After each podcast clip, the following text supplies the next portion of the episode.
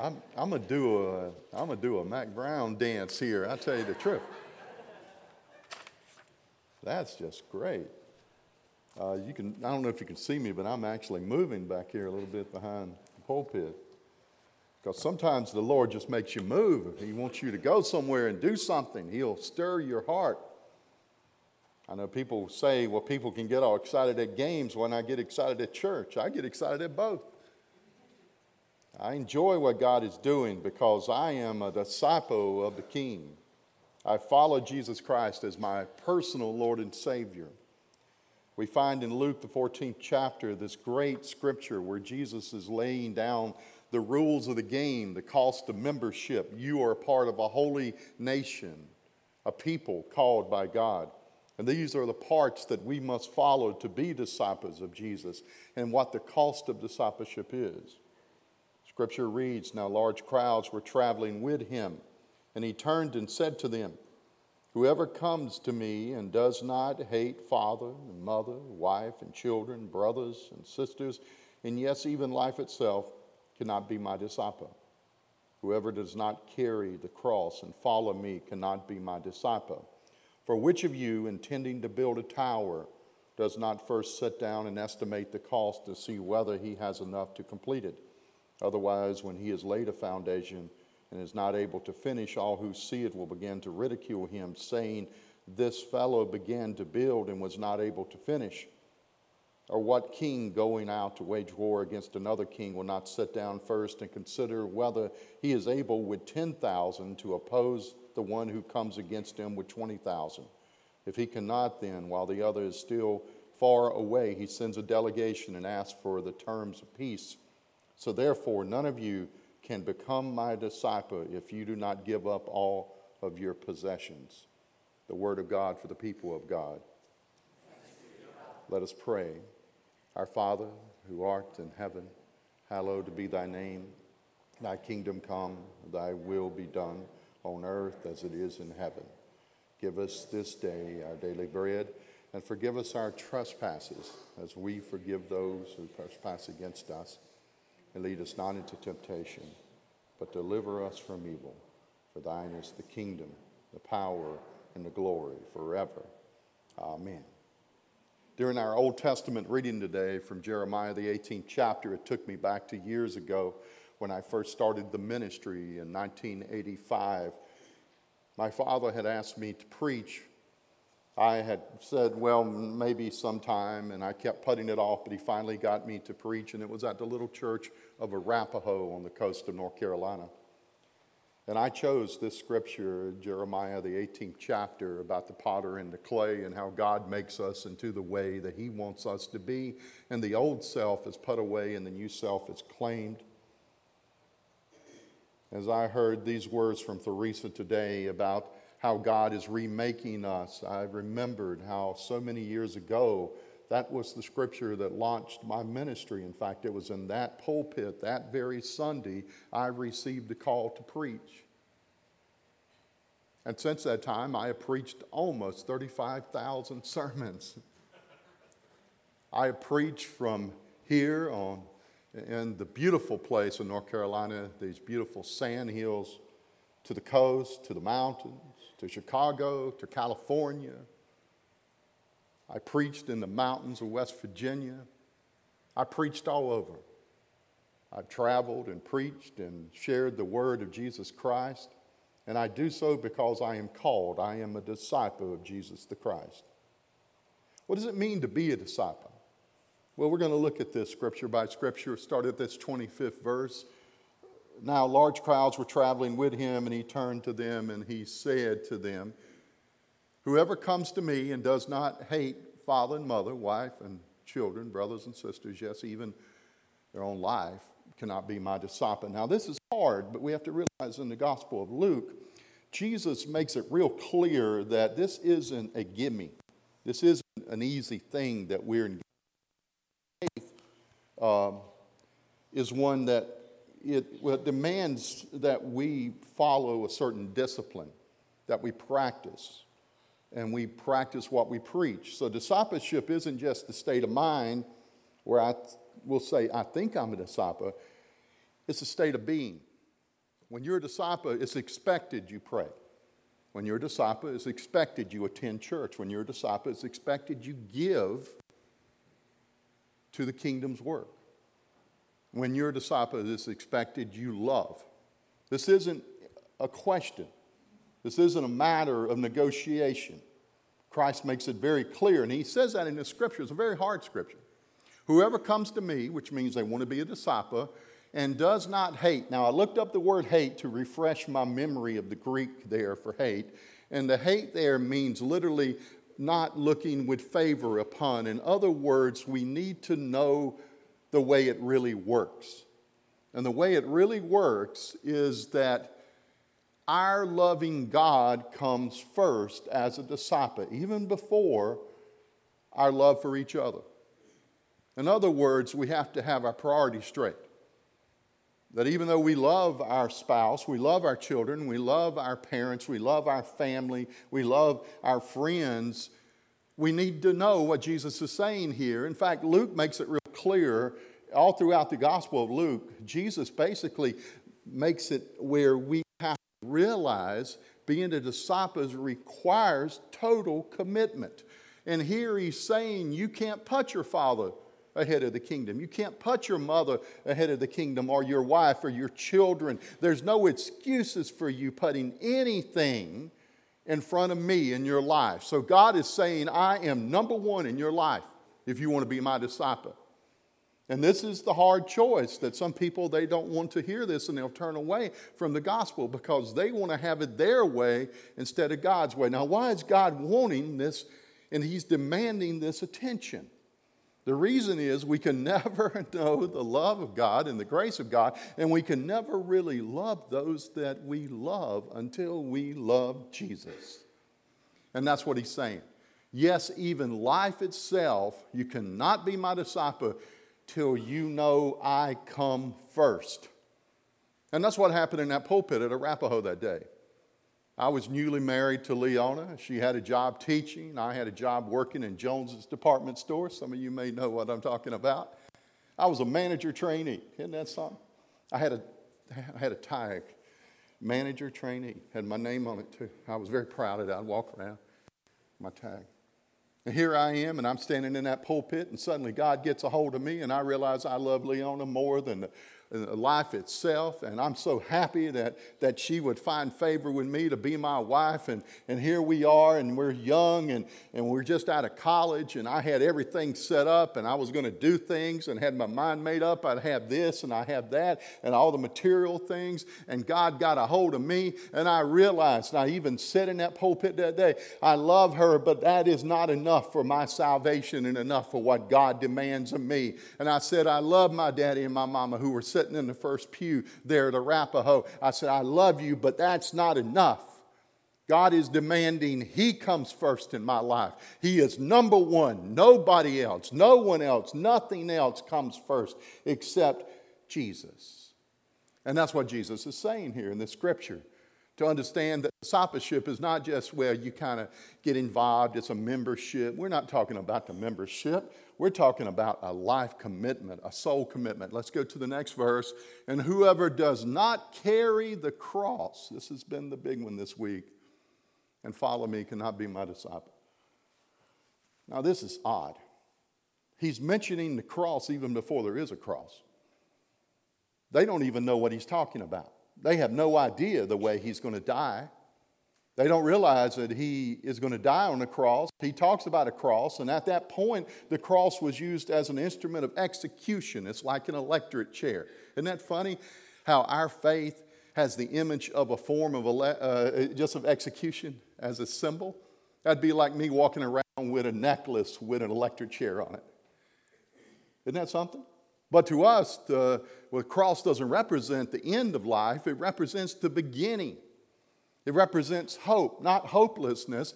And Jesus here is saying that we have to carry the cross. Now, in Bible study last, uh, this we had it last Wednesday night, it was a great point that was made by Miss McAlilly that this isn't carrying the cross of Jesus. This is carrying our cross. How many in here got a cross to carry? Raise your hand. Come on now, don't be shy. I know it's heavy. I know it's a burden. You may wonder, well, what kind of cross is a preacher talking about? That loved one that's not getting better, the one that you care about is struggling, that child that you're worried about, that relationship that you don't know. I mean, the cross is the burden of life, because life has burdens. It definitely has burdens. Oh, that's what I told people that Sunday in that uh, your pulpit. I said, I should be the happiest man on earth, yet I'm not.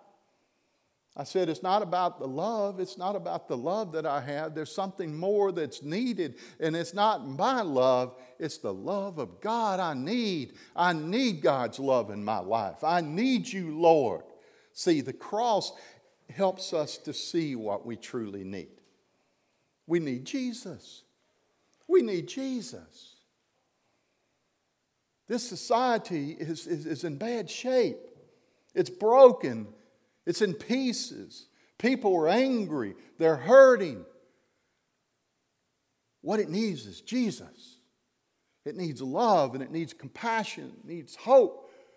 It needs the power of the cross. It needs a church that will stand up and speak the truth instead of hiding behind, hiding behind what it says is right and wrong, and get down to what it's really about. Is your soul saved? Do you know Christ as your personal Lord and Savior? What is it that you're carrying today? God can take it from you.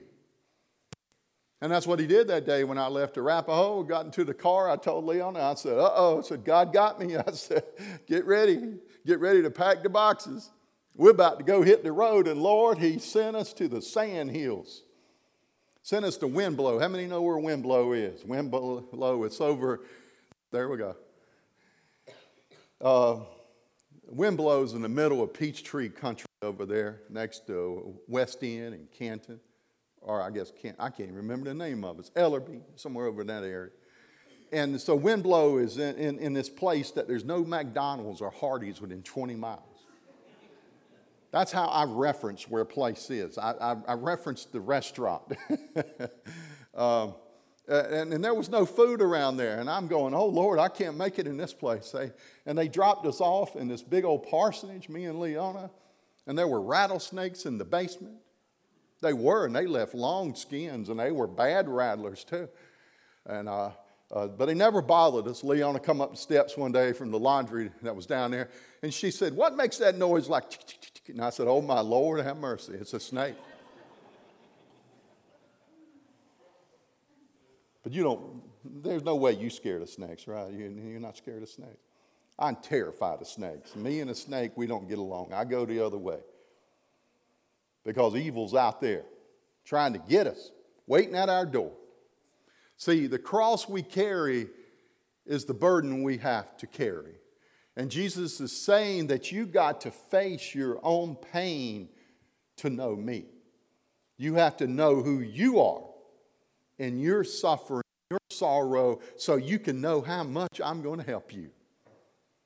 You don't need to be denying what's really going on. If you're having it tough, you need to face up to it and say, Lord, it's hard right now. I don't know. And the Lord would say, that's good to know that. We can do something about it. And follow me to be my disciple. Let's go to the next verse. We're getting now to the point of having the rules set in place. How many of you intending to build a tower does not first sit down, estimate the cost, see whether he has enough to complete it? In other words, when you engage this discipleship of Jesus Christ, it's not for a certain season. It is for your entire life. Now, some here came to Jesus as a young child. I knew God as a young child, but I didn't come to Jesus till I was at a campfire at Camp Rockfish. Me and the boys were sitting around the campfire, and we were talking about spiritual things.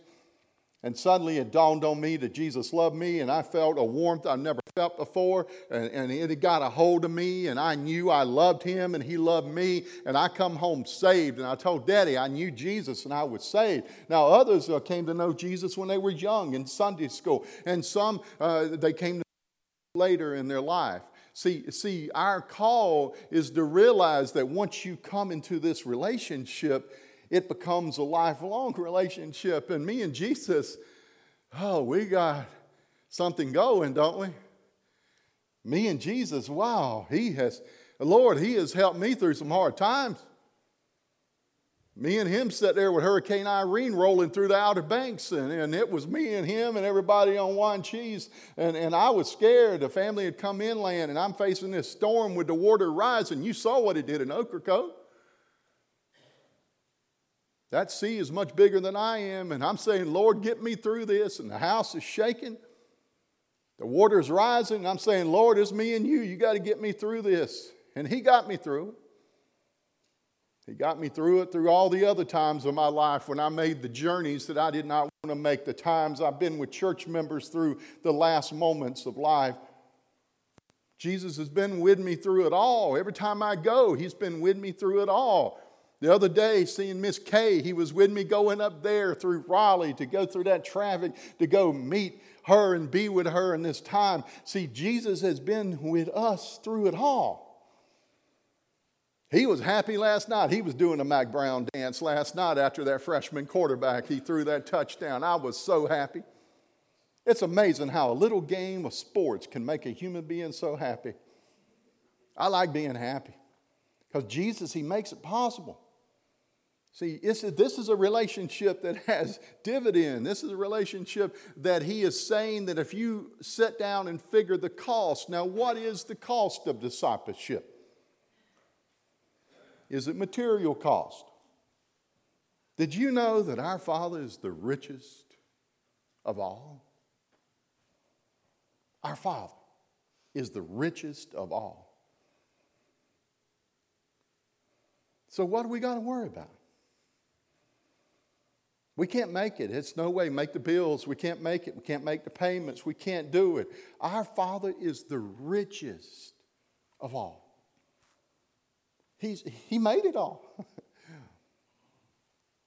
And all through my life, every time I've ever had a moment that there's been tight and it's been tough and I wondered how we were going to make it because of this circumstance or that circumstance, out of left field came something I never expected. A check in the mail, a hug, a handshake with a dollar bill. I'm not just talking about money either. I'm talking about moments that my heart's been broken. And believe me, my heart's been broken many times and yours has too. We just don't want to face it. And it's not because a team wins or loses. It's because we face things in life that are hard truths that we don't want to deal with. That church is still there, Arapahoe.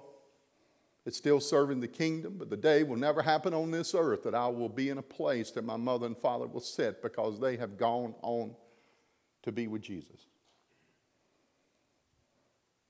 And I tell you, I still deal with that like you deal with that. It's not easy. So you better cling to what you got right now because you're not guaranteed you're going to have it tomorrow. You better love the ones that love you right now because you may not have them tomorrow. Do not count on things that you cannot count on. Know the cost. But Jesus is saying, when you believe in me, you believe in something more than tomorrow. You believe in eternity. So nothing can separate us from the love of God. See, the completion is the journey where we just fall into his arms. We're not going to march into the kingdom on our own power. Not going to come in there saying, Lord, where do I go? Where's my room?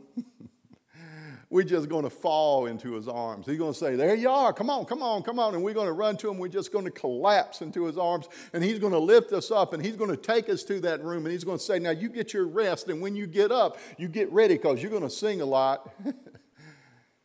And now we're going to get down to the real business of life. You thought what you had was the real business. This ain't the real business.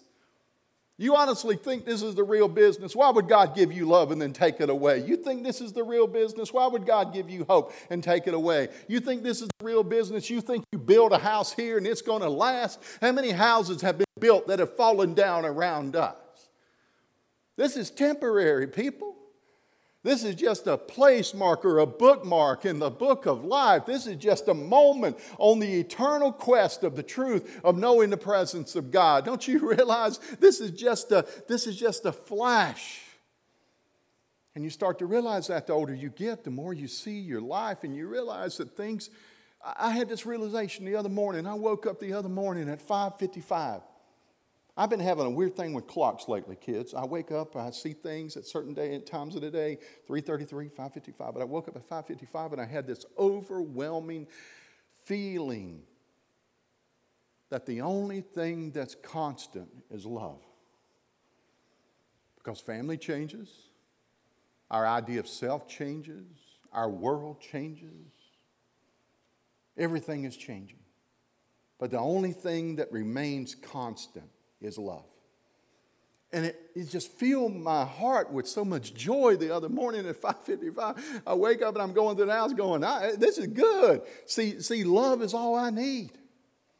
Not just a Beatles song. Love is all I need. The completed is to fall into the arms of Jesus. Let's go to the next verse. Otherwise, when he has laid a foundation and is not able to finish, all who see it will begin to ridicule him. Jesus is telling us how many lives are spent for the wrong purposes, the wrong reasons. I can tell you, I've been around people who have built their lives on sinking sand. They have built their foundations on wealth, fame, on notoriety, on vanity, on all the things. And I can tell you, it gets you nothing. It means nothing. Nothing more pitiful than somebody looking at their high school glory as the only glory they're ever going to have in their life. You know what I'm talking about? Oh, I wanted to go back over there. When you said like a Trojan, we were the Trojans at Harnett Central.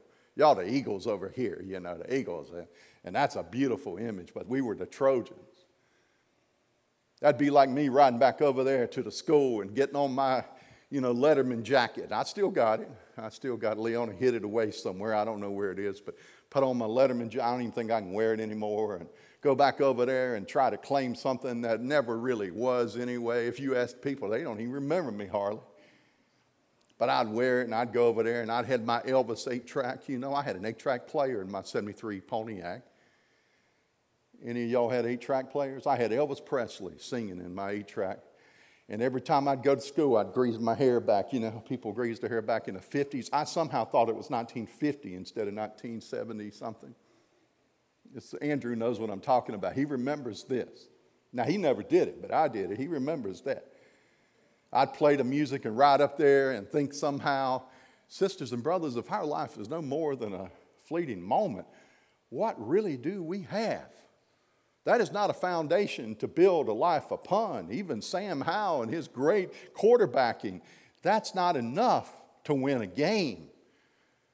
We have to win at life. And Jesus is saying, when you lay this foundation, you build it to last. Not just for a day, but for eternity. So when you have your children, you love your children as if they will always be your children. You build an eternal foundation. You build a house that will withstand the storms of life. No matter what storms come, because they're going to come. I've been listening to the candidates, and the candidates are saying the world's going to end in twelve years. Have you been watching this? They're saying the world's going to end in twelve years. If the world ends in twelve years, it ends in twelve years. What's the problem? Who, who do you think you are? Voting for you going to stop this from happening? Has it ever dawned on people that God is in control? He built the very foundations of this world, and he's not going to let a rock hit it from space, and he's not going to let us mess it up too much. He's going to hold us accountable for it. We're the caretakers of it. Why are we so confused about the true creator, the foundation? And he wants us to finish it. You notice that uh, here in Luke, he's making the point of finishing something. Now, I can tell you, in my life, I've always enjoyed competition, the race. In fact, if you were to step outside with me today and you start running, I'd, I'd go to catch you. I couldn't do it anymore, but in the old days, I'd have caught you. I'm very competitive. You can, you can ask anybody who played any sports with me. I'm very competitive. How many here are competitive? I, I'm competitive. I don't like to lose. Go in and admit it. It's okay to be competitive. There, there we go. There we go. We got, we, we got somebody saying they're competitive. If it's Monopoly, I'm going to beat you. No matter what it is. I, it's competitive. Well, well, well, Jesus is saying, do you want to win this or do you want to win was really important. Because this will give you temporary value, but that will give you eternal substance. In other words, to finish it means to know how much He is offering to us. And let's look at that for a minute. What is He offering to us? Well, He's first offering that He loves us. And there's no greater gift than that, the love of God. He's also offering eternal life. Now, that's a big deal because uh, we're not given enough time on this earth to do what we need to do. God's saying you're going to have all the time you need to do what you're called to do. So He's offering us eternal life. He's offering us a place in heaven, His home. So we're offered a place as a child of God. We're offered a kingdom as a prince would be, the son of a king, that we're able to be who we are and do what God our Father would have us do. He's offering us things that no job has ever offered any person on earth. He's offering us the love of God. See, the foundation that He's asking us to finish is no more than a ladder, a step that gets us to where He wants us to be. Let's look at the next verse, saying this fellow began to build and wasn't able to finish. And see, that's what happens to the earth, is it all falls down. Look at the ruins. They all fall down. Homes fall down. Kingdoms fall down. Lives fall down. There's pieces. But with God, there's not pieces. There's whole. Let's go to the next verse. He says, or what king going out to wage war against another king will not first sit down and consider whether he is able with ten thousand to oppose one who comes against him with twenty thousand. So what is this about this odd? He's talking about this ten and twenty thousand where somebody double the amount comes against us. Let me share with you how God helps us to deal with overwhelming odds. We led the entire game. And that team with Bing, is it bling? Is it bling? Is somebody's called bling, like gold, gold chains? That's silly in my book.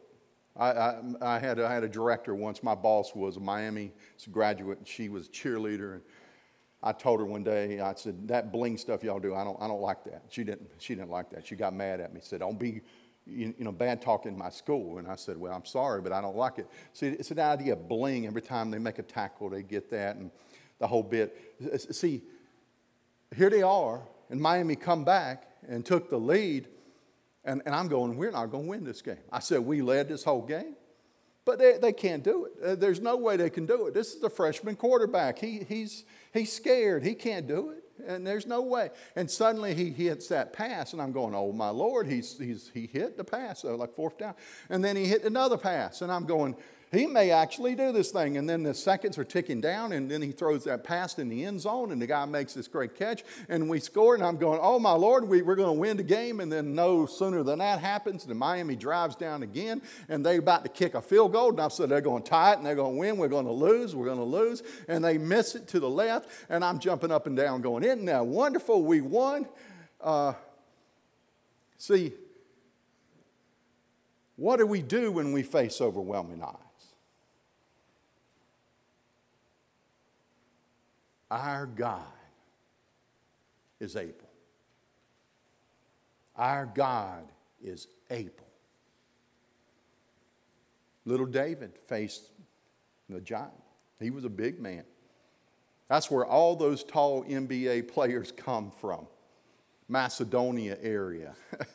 Yeah, seriously. Those are the giants. Uh, they're the big, tall N B A players. They come from that genetic group around that area. Every last one of them come from that area in some way because of their height and their strength. And here was Goliath, and he was so he was so large, and so little David faces him. And what does David do? He doesn't run and hide. David does what he knows to do. He's scared off of many a wolf, and he's even killed some that were after his father's sheep. And he reaches down and he grabs the pebbles because he knows that's the weapon that God has given him mastery mastery of. And he uses that. And all it takes is that one to hit right between the eyes. And that great giant goes down. See, when he faces the odds of two against one, he doesn't see it as a losing opportunity. He sees it as a victory that gives God the glory. So understand, God is able. Let's go to the next verse. If he cannot, then while he's still far away, he sends a delegation and asks for terms of peace. So in other words, when we face these obstacles, to understand how God wants us to live our lives and how we are to be as disciples. Let's go to the next verse. And he says, so therefore, none of you can become my disciples if you do not give up all your possessions. Wow. Give up all your possessions. How does that work? It works this way. I don't have my children with me, so I can pick on them since they're not here. I take Andrew and I bring him up and I stand him here. I take Hannah. I bring her up, even though she's, she's a tough one. And I stand her here. And I take Leanna, if I can find her out there somewhere. And I bring her up and I stand her here. Now I bring Leona. Now, now I got to ask her very politely because she's the boss. Happy wife, happy life. I heard that the other day. And I come and I say, baby, you just stand right there. And that's just the ones immediately around me. And then I do this. Say, Lord, they're yours. I can't handle them. I'm not worthy of them. They're yours.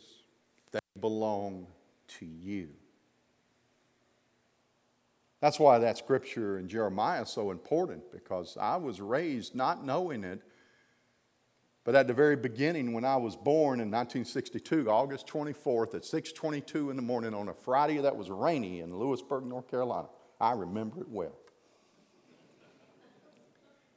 I didn't realize, but my mother and my father committed me to Jesus. Just like in the book of Jeremiah, even in the womb, I was committed to serve God. They gave me to Jesus. It just took me a while to realize I belonged to him. So when I was in Arapahoe, it wasn't I had a discovery that he needed from me. I have an identity that he wants from me. And he says to each one of us, you belong to me. Let me take care of you. Let me be your Lord. Let me be the one that you realize gives you everything.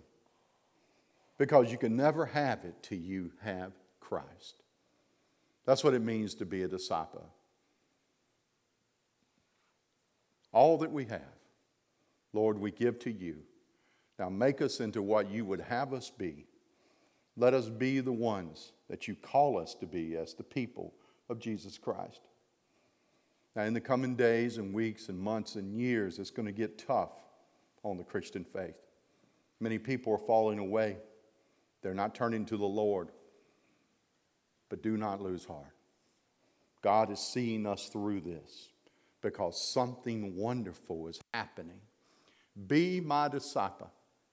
That's what he calls us to be. Let us pray. Dear Lord, open up our hearts that we may walk in the light of Jesus the Christ and know that all that we have belongs to you. And Lord, all that you have, you will give to us. Give us that love that we need in our lives and give us that strength and power that we need in our lives. And Lord, give us the hope, most of all, the hope that we need in our lives. Bless each one here that we may be the disciple of Jesus the Christ. We may walk in his light and in his glory. We give you the praise. Amen. Amen. And our final